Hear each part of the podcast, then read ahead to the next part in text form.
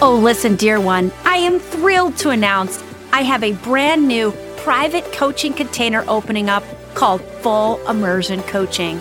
This is you and me working together privately as I become your mentor and soul guide for an entire year, providing you with the full support you need to grow a massively successful and prosperous heart led business.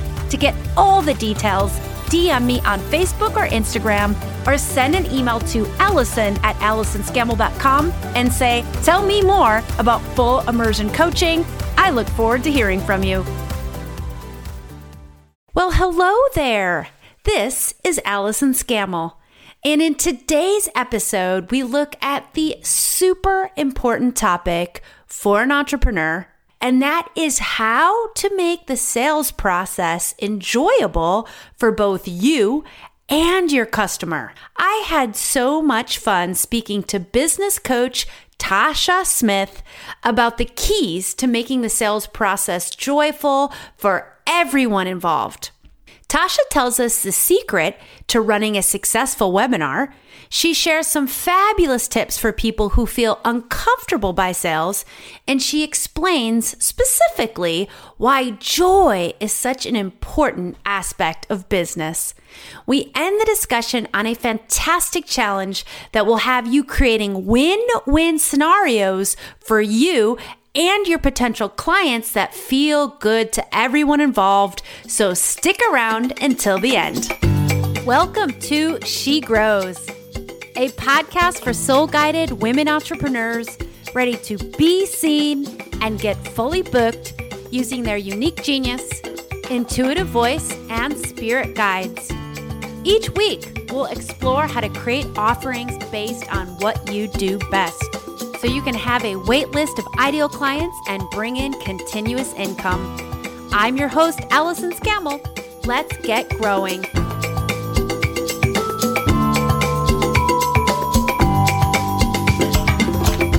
Hey there, She Grows Nation. That is the name of this sisterhood of soul guided entrepreneurs. Today, we're talking to Tasha Smith about making sales enjoyable. Tasha Smith is the founder of Emerge Sales Training. She is a business coach, speaker, and author. With over 20 years of experience in sales and leadership, she has dedicated her life to helping others. Her powerful vision is that every person who needs to be able to sell to provide for their family will have access to high quality training that brings them the results that they have been praying for. I personally learned so much from my conversation with Tasha. She really does offer specific and actionable advice that you can apply in your business today. So please enjoy. Welcome, Tasha. Thank you so much for being on the show. And I'm super excited to explore this very important topic with you. Thank you so much, Allison. I'm super excited to be here. Yay. So, the listener to this podcast, what would probably call themselves a spiritual entrepreneur or soul guided or in service to their people or the planet. And they, I know, like, I think all people struggle with sales, but I think this audience in particular, why do you think that people who feel in service to others struggle with sales and the feeling of being salesy when they are selling? That's that's a really good question. I think that there are a few different things that are happening. I'd love to hear which one you think is most prevalent or which one we should go in more detail. First, our culture has this idea of the selfish car salesperson who just cares about their own quota. They're making a sale to make money there's the whole Glengarry Glen Ross Hollywood portrayal of sales where it's you know about how can you manipulate the always be closing mentality. And so i think this really perpetuates a scenario in which many people through their own experiences through culture through whatever maybe even some of their own self worth challenges sometimes will come in, like imposter syndrome, which we can talk about in more detail if you like. They, they feel that it's a win lose, right? That if a sale is made, the customer has lost and I have won, right? Like a zero sum game. And really, that couldn't be further from the truth. A sale is simply, uh, if you look up the, I like to look up the actual dictionary definitions of a lot of the words people use. And you know, the word salesy actually doesn't exist. And I think that's really funny, which means that the, even the concept of being salesy, Allison, is a social construct. Mm. It's hmm. not a real word. And the actual definition of a sale is an exchange of money for a product or service. That's pretty easy. And the implications of that amount of simplicity, I think, are so critical for people that are in service because people will only give you money if they want your solution more than they want your money. That's when a sale is made. And so our our role, we have to flip it on the other side, right? That making a sale is a gift to someone as opposed to something that we're taking. Like people think I'm taking their money versus I'm giving them a gift and we're doing a fair exchange. We're doing a win win exchange. And when we look at sales in that matter, right? Because you have something they want and they have something you want. And it's just, it's just an exchange of value. I love that idea of win lose. I never looked at it that way. And I think that is uh, I think that is a big thing. Like if I sell you my my program, you're going to lose because I get your money. right. right. That is really interesting. And did you say? Did I get this correct? A sale is like if I'm buying a program from you. Let's say mm-hmm. Tasha, mm-hmm. I want your solution more than I want my money. Is that what you said? That's exactly right. Yeah, because that's right. I want your solution. I want results. Mm-hmm. And I think the salesy thing comes in when we flip what we're doing on it. Like we're looking at it wrong. And I fall into this. So I've actually been in sales since I was 20. So I just turned 40 last month. So Happy over half birthday. my life, thanks, thanks. And I started selling knives. And I was nice. too young. I, I was too young to know that this was not something you're supposed to do, right? so you grow up and you're, you know, selling wrapping paper and then you're selling candy bars and then you're selling spirit ribbons right? And then Ooh, I'm in spirit col- ribbons. Like you remember cool. high school, right? Like yeah, you're on the spirit yeah, team and you're like, think about how insane this is. Here's a foil ribbon you wear on football day for five dollars. Like, can we just talk about the absurdity of that? But people wanted, right? They wanted this feeling of I support my football team more than they right. wanted their five dollars. Right, right. Yep. And so we were providing a solution, a way to show your school spirit. And, you know, and a, a fair exchange. And then I, you know, got to college and I was going to be a lawyer. And then I got a summer job and we had actually already had them. And I was like, these are awesome. My mom needs them. My aunt needs them. Everybody needs them. And sure enough, that's what happened. And I was too young to know you were supposed to think that's weird. but I was just like, obviously, why would anybody want bad knives? You do this every single day. But you know, as entrepreneurs, right, we go through life. And when I quit my corporate job, it was very clear. It was like, you need to help more people. And there's entrepreneurs out, there's people out there. Like my specialty's always been in training non salespeople how to sell. So, um, not the person, it, like traditional corporate salespeople. It's always been really your your type of people that I've always worked with since I was 20, right? College students are not the kind of people that they're like, I'm a professional salesperson, right? They're trying to earn some part time income. So those were the types of people I learned how to teach people how to sell with, right? They didn't want to be considered salespeople. And what what I noticed is because I never had that cultural issue, I didn't have so many hangups. It just became so simple. But we grow up. Oh, I was going to tell you about leaving my corporate job. So it was just, it was one of those things where I really felt like God was, it's time to move. There are entrepreneurs out there, they're not making enough money. And if they learn how to sell, they'll be able to feed their families. Because how many people get stuck? I'm sure you see this all the time in a thousand, two thousand dollars in income, they actually can't take care of their family because they don't know how to make a sale. Right? If I do mm. five appointments and nobody buys, then I'm in trouble, right? you can't serve it you can't actually help the person un, until they move forward and so when we started working in the space this hang up came up a lot which kind of surprised me so i had to do a lot of research on it and figure out where it came from mm, i love this so i would you're 100% correct in that I think a lot of the listeners of this podcast, and I would definitely have categorized myself as this some years ago, would say that we're non salespeople. You know, we're we're here, we're we're coaches, we're healers, we're yogis, you know, and we're not salespeople, okay? And I think that a lot of listeners feel like getting back to the idea of imposter syndrome, they feel like imposters when it comes to sales. Mm-hmm. So, what do you say? What do you say to these people to help them over that block? Learn how to move do, that block. Learn how to do it like you would anything else. I don't mean to be snarky or right. I'm an imposter piano player. So, what would be the first recommendation you would give me? Play the piano. Practice.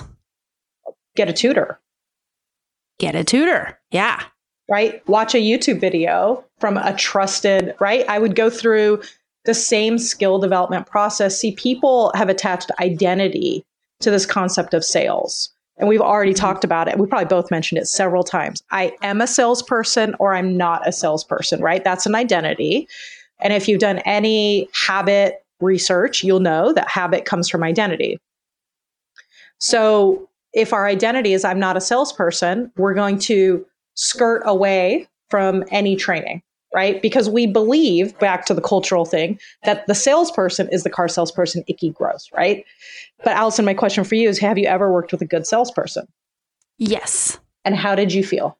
I'm calling the, to mind the coach I'm working with right now. She's a fantastic salesperson and she helps me to produce mm-hmm. so many results in my life. We just were negotiating about whether we should continue working with each other or not. And the way she presented it, it was a sales pitch, but it was so non salesy. I thought, there's no way I can say no to this. Like, and, like there's only one answer. Yes, I want to keep working with you. So I don't know. You you asked that question, and I thought of her, an excellent salesperson who's not salesy at all, and helps me to find solutions, just as you said. Right. She you probably felt heard, cared for, listened to. The Correct. opposite of what people think of as a salesperson. So that dichotomy is important. And I will argue the difference between the two is training because we've mm. worked with over mm. 8,000 people. We specialize in the network marketing industry. So the out, the epitome of don't be salesy, please. Right. And every single person that we've worked with has always been a good human. They want to help people. They believe in the life changing properties of their products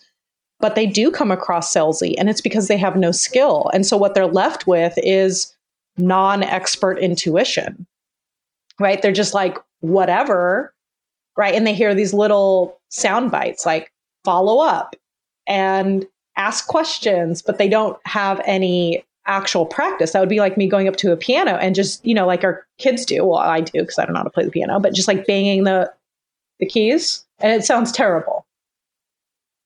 And it's the same concept when it comes to sales that once you understand that all sales is is creating win-win scenarios, then what I need to do is I need to figure out how can I communicate in such a way that I demonstrate that they know how much I actually care about them. And one of the things that drives me, um, since I know your audience is right in the spiritual space, is I try to ask myself, who is who is praying for me to show up today?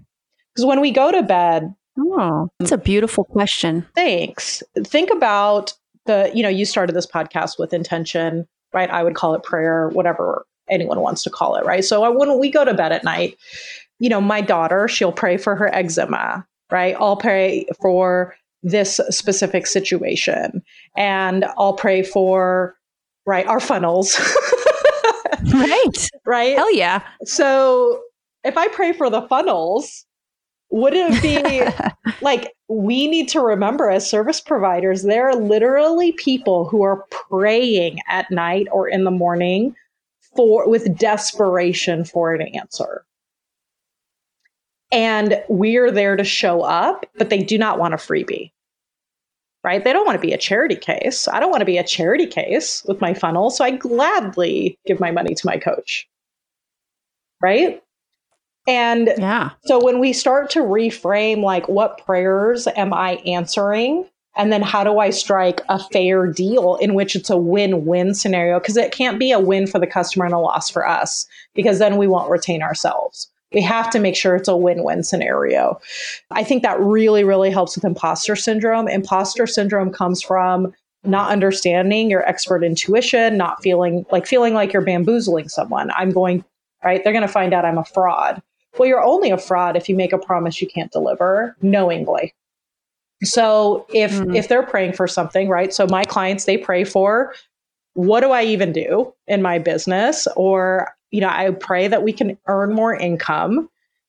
And then I get to show up and say, I have this answer to prayer for you. It's these really simple steps to increase your confidence. You don't feel salesy. Your relationships will be improved because a lot of time our clients are, are working with people that they know, either from a leadership perspective or a customer perspective. We'll make sure this happens so you don't need to worry about that. And you'll make more money and you'll be able to help more people. And so what I tell people that I, if you believe in the life changing properties of your product, you have a moral and an ethical obligation to learn how to sell well. Because if you don't know how to sell well, your customer is screwed because they're left with a piece of paper, right? I can't take that piece of paper, rub it on my belly, and like heal my gut or whatever, right? I can't, I can't. I actually need the product right? I'm a business coach. And I, you know, a lot of the work I do is in individualization. We have our membership and stuff like that. Well, I can't just like take a USB drive and take my brain and stick it in your brain. You have to actually join our community and take the stuff, right? Like that's the only way it's it your prayer is going to get answered. And so I think that helps me a lot. That helps a lot of people is just really reframing that. I freaking love this. It's like one of the best questions I've ever heard in terms of thinking about what you offer to people in your business. What prayers am I answering? I am so going to take that. yeah, please do. I'm glad you like it. It's it's it's beautiful. It really is. And I think it gets us nicely to my next question. With that the, that in our hearts, thinking about what prayers am I answering in my business offerings. Tell us, Tasha, I'd love to know what you think are the keys to making the sales process more enjoyable for everyone involved, the client and yourself. Yeah, good question. So I, I like to start with asking what is it that's unenjoyable about the sales process and going backwards. What are what do you find unenjoyable about sales processes? If someone I feel if I feel like somebody is trying to sell me something I don't feel like I need and they're they're just trying to make a buck. Right. Okay. So that's a huge, right? Like that feeling that you're going to be convinced. So what we want to look at is what are the ways that we can topple that as that's the most unenjoyable thing for the customer is feeling convinced and the most unenjoyable thing for the person who's attempting to make the sale is trying to convince someone that doesn't want something, right? Do you see how a win-win is starting to emerge. Yes. Um, and so we're both frustrated about the exact same thing. We have control to change that. And so what we do is we teach all of our clients these five keys. I'll go over them briefly if you want to go in one more detail. Awesome. The first one is as often as possible, set up an appointment. Now, of course, you have online businesses, but in most instances where people are trying to get to the place where they are earning right, a full time income, they're probably still having mostly conversations with people. And so when you're setting up the appointment, transparency transparency is important. So let's say I was um, going to talk to someone about business coaching, right? I'd say, okay, Allison, like we had established some sort of need. What I usually do is set up an appointment and we will go over your goals, a little bit about what I do, and basically how coaching works. My part will take about 45 minutes and you don't have to move forward. But if it's something that you want to do, of course, we'll talk about how to do that. How does that sound? Great. Sign me up. Great. So when it when it comes to the process, most people will not set up an appointment because there's so much uncertainty around what is going to happen in the appointment, how long it's going to take. Are you going to high pressure me? What are we going to go over? Right? There's so much anxiety and uncertainty, and people don't like that. right? As much as we joke that we love surprise parties, if our spouse doesn't have something planned for us and we don't know exactly what it is, we're uncertain and anxious. Mm, and mm-hmm. we have to get rid of that from the very get go. And so, what we do is we explain exactly what we're going to go over, exactly how long it's going to take, and remove the pressure, right? If you want to move forward, great. And if not, no big deal and then ask a consent question. Is that something you're open to? How does that sound? Would you find that helpful? That one, setting up your appointment that way will by itself probably almost double your your closing percentage because your customer is prepared. They feel comfortable, their guard is down. The next four keys are really in that conversation. And then, so we actually run all of our webinars with this exact same cadence. So it doesn't necessarily mean it's only one on one. We run, we don't follow all the webinar gurus in the same way because I'm like, I want to see your eyes. I want to ask you questions. I don't want to do a presentation because I know, like, when it comes to sales, right? This, the input question super important. So, when we were in the appointment, or even if I were doing a webinar, right, if I'm in a scaling space, I would start off with an agenda. Allison, just as a reminder, what we're going to do today is we're going to go over your goals, a little bit about what I do and our most popular coaching packages. Uh, my part will take about 45 minutes. You don't have to move forward, but if you'd like to, of course, we can talk about that. How does that feel? Feels good. Okay. And so, how do you think that customers respond to that? Good. I mean, good. It's clear. I know what I'm going to get. I know what I'm getting myself into, and I know that there's no pressure for me to sign up for anything. Yep. And were you nodding your head? I was nodding my head. How did you, we don't have video going? How did you know that? Because everyone always does. Because what you're thinking is that's a fair deal. And so within yeah, 60 right. seconds, I have just agreed. Remember our win win concept? Mm-hmm. Our, my customer and I have just agreed Here's what we're going to go over. And if they want to move forward, that's what we're going to talk about at the end. The weirdest part is the transition. And so, fool me once, shame yes. on you. Fool me every day, shame on me. So instead of like going, dun, dun, dun, here's the close, we just let them know in the beginning, here's how this is going to flow.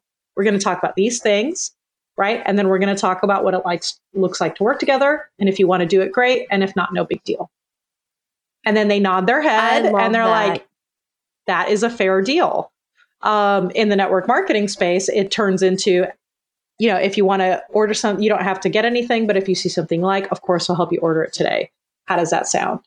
And they nod their head and they've just agreed if they see something like, they're ordering it today, not tomorrow. So what do you think? Like all that of so good. Follow up is eliminated, right? Our our network marketing clients make sales on their first appointments between 50 and 80%, and the industry average is like 10%. Wow. And a lot of it has to do I love that. Yeah, and I love that. And I've run a lot of webinars since I started my coaching business. And that was like my biggest thing, my biggest hurdle to get over was that shift mm-hmm. that like here I am teaching, teaching, giving content, giving value for free, right? And then, okay, now I'm at the end of the webinar. Here's the time for the energy switch. Now I'm going to be asking you for something in return. And boy, was that, I do it pretty seamlessly now, but that took me so much time to like get over. And I love this idea of just putting it up front. Brilliant. Thanks. What I think also what happens in that space is a lot of people don't even make an offer because it's so awkward. And so, what yes. this is doing is it's using the entrepreneur psychology, right? So, we think about our service based entrepreneur, right? With that spiritual, like integrity is so important, right? So, what happens is we tell people, you're going to come to this webinar, you're going to learn X, Y, and Z, right? And so now it feels out of integrity to, it's almost like a switcheroo. It feels like that. Well, what we need to do yeah. is up front say, we're going to go over this information. And then at the end, I'm going to talk about what it looks like if you want to dig deeper. Well, now my integrity hooked me in a different place. Now I can't chump out of making an offer because I told them I was going to. Yeah, that's really good. And, and it's really good, especially I think if you're at the be, I, I think I think especially the, if you're at the more beginning of your journey, and you're you're still learning how to do the sales conversation it still feels a little uncomfortable i love that putting yourself on the hook Mm-hmm. Yeah, good. brilliant Thanks. The third key is to gain input. So a lot of people like to start with their own story. There, Teddy Roosevelt says people don't care how much they know, and you know until. I mean, everyone can finish this. They know how much you care, right? But what do we always start with? We start with talking about ourselves and what ha- their eyes glaze over. And so the very next thing, I do think there's a place to sell, tell your story. So please don't misinterpret it. I'm just going to argue their story goes first. So instead of launching into, okay, here's the agenda, we're going to start off and, and launching into, let me tell you about me, right? We start off with, okay, tell me what's going on, right? Talk to me about your goals. What else? What else? What else? What else? Even on our webinars, we'll have, you know, 100 people on. We will, like if I'm doing a, I think we're doing a social media webinar next week. And I'll just stop and I'll just say, all right, everyone's on Zoom, cameras are on. Like, this is really weird. Like, people are like, whoa, this is weird, different.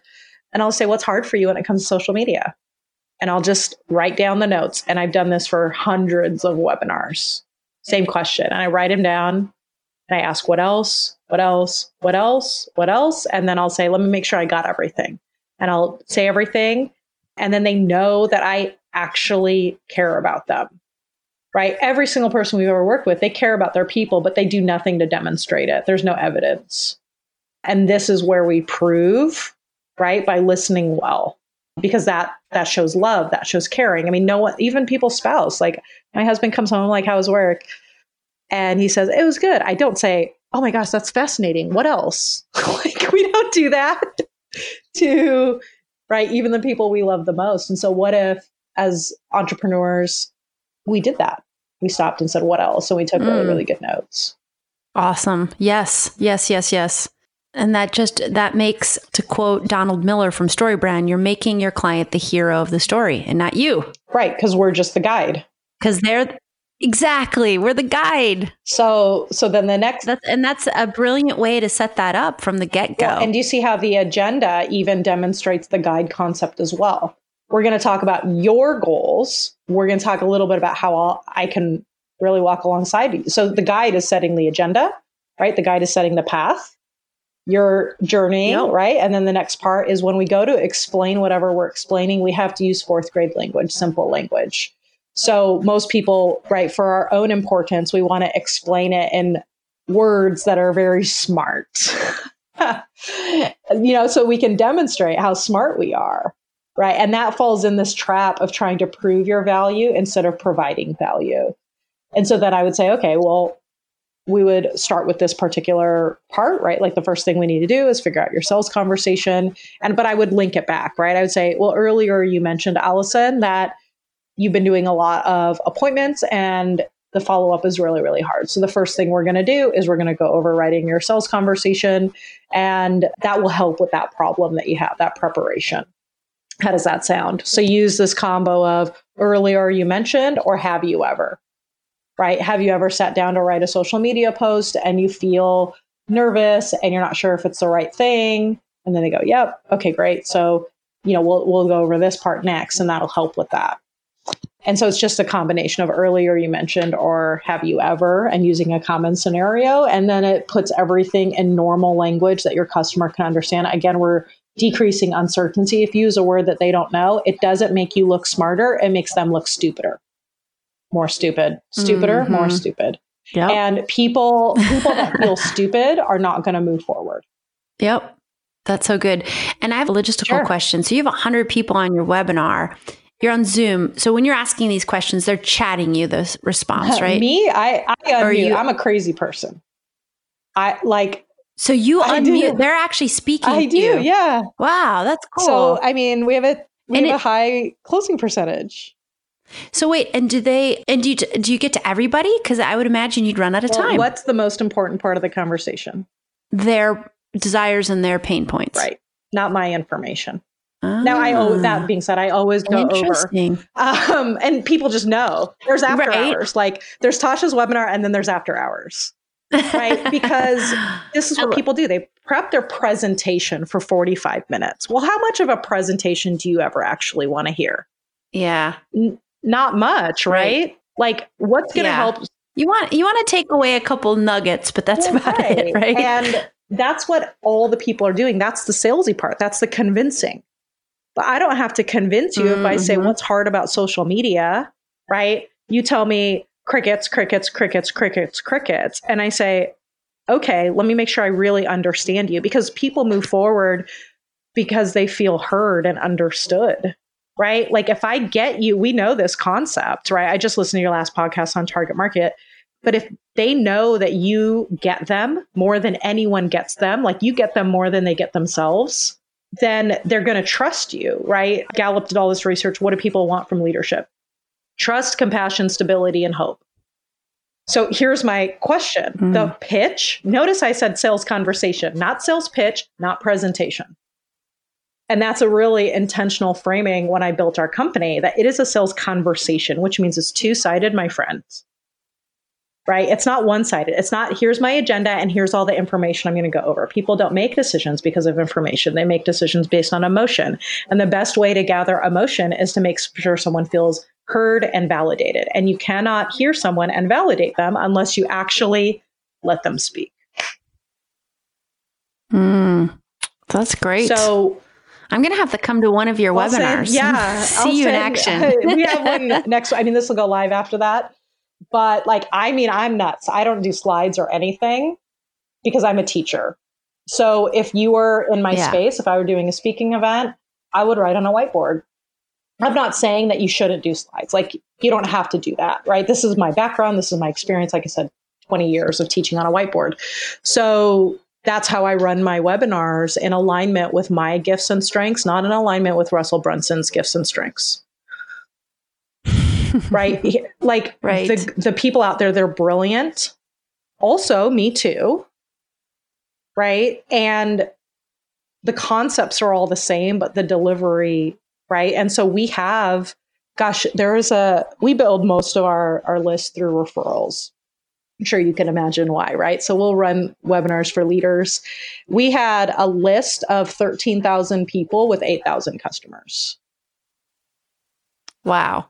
Well, that's impressive. right? And their our average client value in the network marketing space is $1,200. Like that's not normal. And they just stay with us because they'll constantly say, You get us. And the reason that our content is always on point is because we've asked 20,000 people what's hard for you. Right? When you talk about target market, Mhm. like my coach is like, interview 10 people. Great. 10 people, and then you go into a bubble. We ask every week what's hard for you. Every coaching call I do, it starts with what's hard for you right now. Because if I don't know the answers to those questions, how on earth am I going to bring someone to the other side? And Yeah. so, from a logistics perspective, I mean, I obviously have practiced crowd control, right? And so, when we let people on for the webinar for the logistics, is we use a webinar plan through Zoom, and then we just say, "This is an interactive webinar. I'm going to treat you guys like we did treat clients," which means cameras on. So raise your hand. We're going to talk, actually talk. So raise your hand if you want to turn your camera on and your audio on, and we're going to actually have a conversation. So we usually get about 20 takers out of 100, 20, 25 takers. If they're repeat people, they always know. They just come in and raise their hand. And then I'll say something like, okay, what's hard for you about social media right now? And we just listen. And I will do things that are crazy like this, Allison. Okay, wait, tell me more about that. And then they'll tell me more. And then I'll stop and I'll say, okay, raise your hand if you can relate. And now 20 people on camera on the replay are raising their hand and they can relate. And now all of a sudden, they're not alone anymore. They're not the only person that feels this Mhm. way. Right. And I'll say, okay, what else? And I'll call on Shannon and then I'll call on Sarah. And now I'm saying their names, right? All the webinars are like, say their names. I'm like, what? Say what? Like, what would you say to them? yeah. And so now I can just Right, say, right. If they're on mute. right? And I'll watch someone's Yeah. wheels turn and I'll just say, Hey, Jackie, what's going on in your mind right now? And she'll unmute and she'll tear up because no one's ever asked her that. That's so cool. Um, so yeah, it's it's not conventional except that it is because that's what we would do if we were in person. I just think we need to mirror the in-person environment as much as possible over online it's not about being different yeah. online than you would be in person. It's about being as as more of the same, I think. Yeah. Yeah. This is great, Tasha. Oh my gosh. So, we're talking about how to make the sales process enjoyable. So let's get to why why does it matter? I mean, why is joy so important in business? I mean, yeah, it's obviously yes, we want it we want to enjoy our experience, but why is joy important for our business growth? So I made a big mistake. And this is when I started studying joy. So when I started, I love one-on-one coaching. It's my favorite thing in the world. So I thought I'll start a one-on-one coaching practice. Well, we grew like crazy grew. So we grew the first year I quit my job from 82,000 in revenue, which is pretty solid for the first year. We made about 45,000 in profit. Um, and the next year we did 1.4 million. wow. Yeah. Yeah, that's some serious growth. Oops, right? So what I ended up doing is hiring out all the coaching and taking the role of the CEO. And I hated my company. Not my people in my company, mm. not my clients. Clients were still getting great results. Like that wasn't really an issue. But the thing that brought me the most joy was stripped. But here's what started to happen resentment filled the gap, right? Because I didn't get to do what I wanted to do. And over time, the joy, what had created that hyper growth, the fact that I was operating in my zone of genius and in my joy zone. And so people want to be, right? Confidence, belief, and enthusiasm, they are contagious. So are lack of belief and confidence and enthusiasm. And so what started happening is my lack of confidence, belief, and enthusiasm started spreading because I was doing mm. CEO stuff, right? Managing, right? Versus coaching. And that wasn't, that was horrible for my health because I was in a constant state of stress and eventually ended up losing a lot of money, like hundreds and thousands of dollars. Every entrepreneur has that moment, right? And now, now it's just like, all right, Tasha, you need to be on Zoom six hours a day. Like, you just need to be coaching something. And so my business partner runs all those other functions. We decided to have a much smaller team because I just wanted to coach all day. And we saw growth instantly, right? We patched, we first, of course, had to patch up all the holes and we started growing again. And every quarter after that, our profit started increasing. And so our expenses are lower now, but I just learned such a big lesson. And so I started looking at some of the top people that I was working with and they were exhausted and they were tired and they were coming to me, even though were making, you know, 100, 200, 300,000, 400,000 a year, but they were about to quit. And it was because they were no longer doing the things that brought them joy. And so what, what I think happens is we have to remember the most important person we need to retain in our business is ourselves. So what we do is we do a really simple exercise, just a T grid, and it's on the left side. What are the activities that bring joy and energy in my business? I write those things down. And on the right, what are the things that suck my energy and joy? Now we don't let anyone off the hook, right? So I believe in like a two thirds, one third balance. So I just had a coaching call at seven. I have you, right? These are clearly joy activities. I have another call at 1.30. Um, in the middle, you know what I'm going to do? I'm going to write story posts, which is not in my joy zone, but it's it's a path to my joy zone. And so I have mm. to anything that's on the right side, I have to either reframe, how does this help me reach my joy zone? Or I need to change my skill. So when I'm bad at something, we'll use sales as an example, right? Sales conversations might suck someone's joy. Well, why? Because you stink at it. So you have to analyze something on on the lack of energy, lack of joy. Is it a skill issue? Right? Is it do I need to reframe it on my path to joy?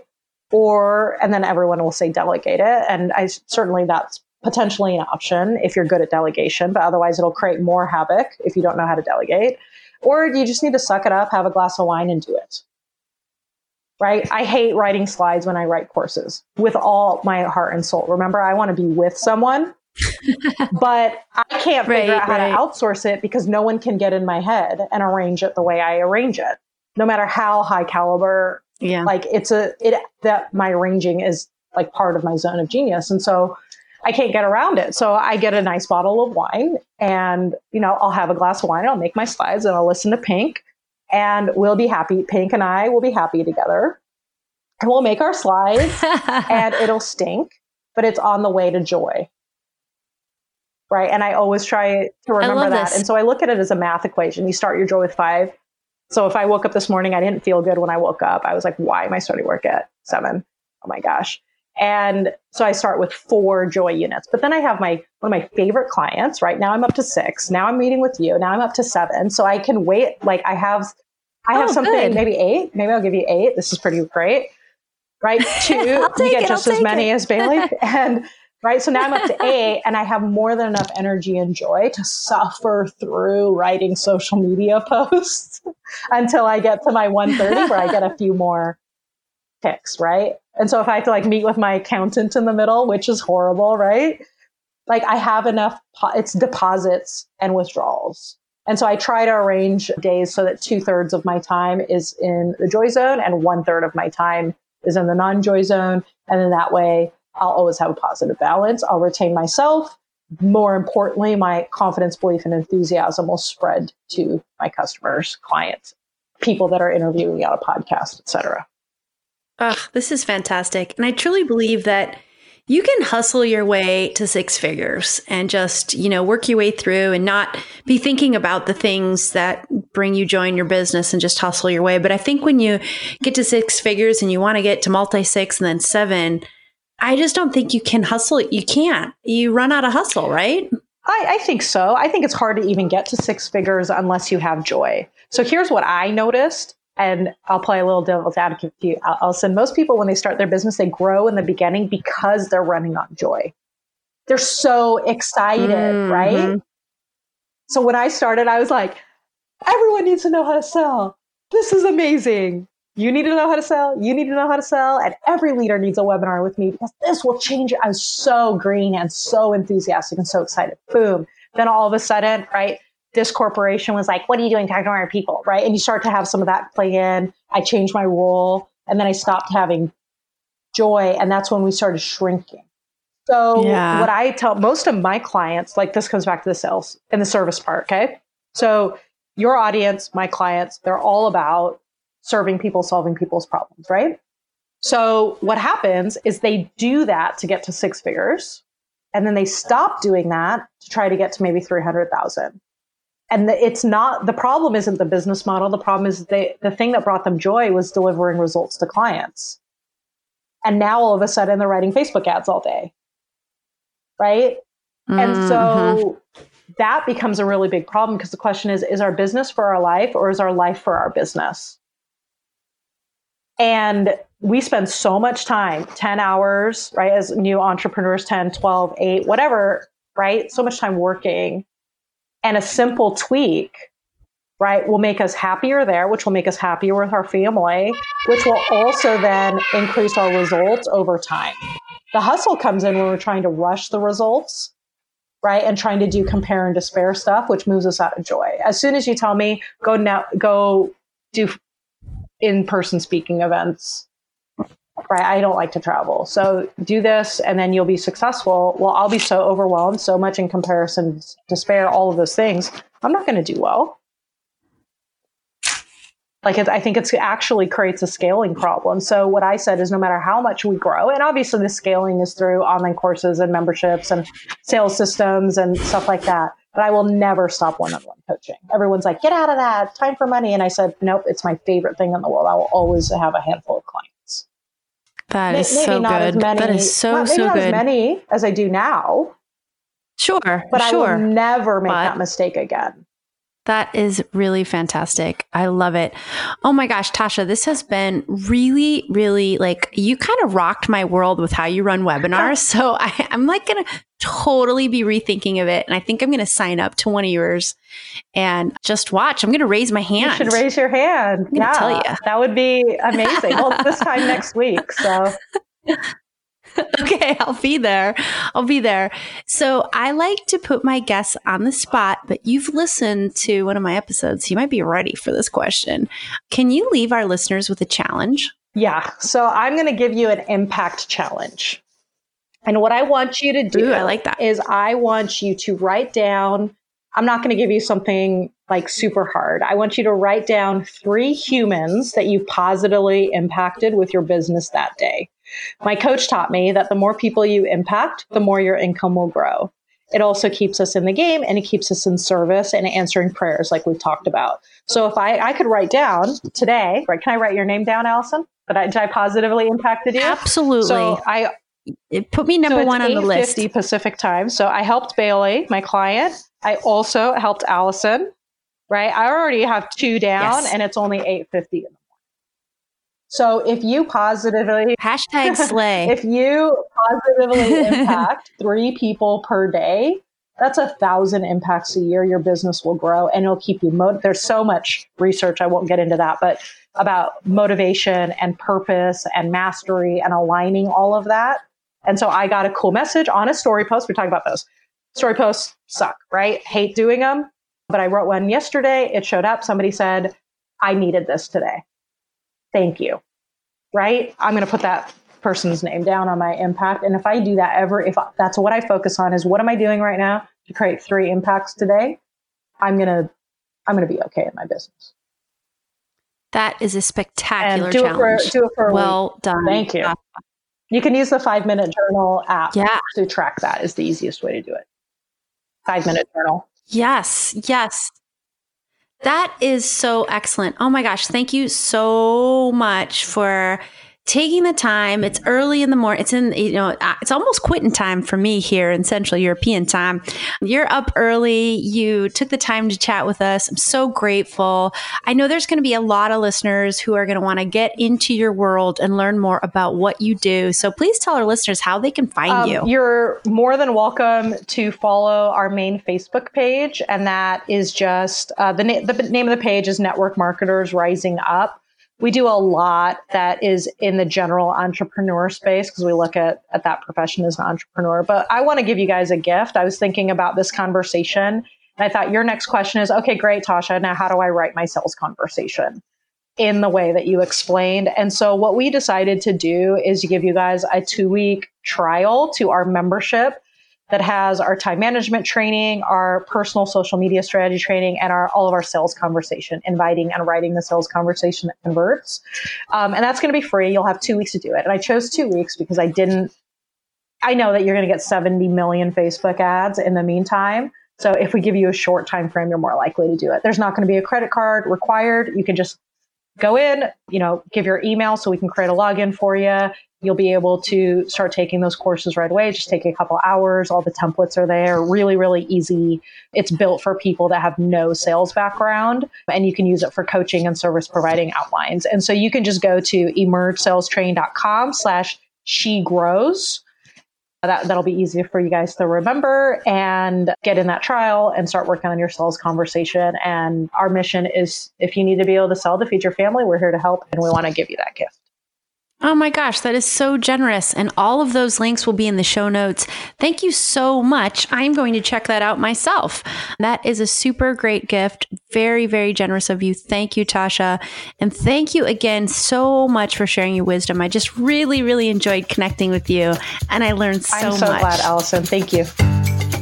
I thank you so much for listening. And if you're loving this episode, which I hope you are, go ahead and hit subscribe wherever it is you listen. And I'd be so super grateful for a rating and review so more people can find us. And if you'd like help calling in your ideal people, then download my PDF guide that reveals the five visibility blockers that are preventing your ideal clients from finding you. Your offerings are way too important to remain invisible, so this guide will help you be seen and get fully booked. You can find a link to download the guide on my website, AllisonScammell.com, as well as in the show notes.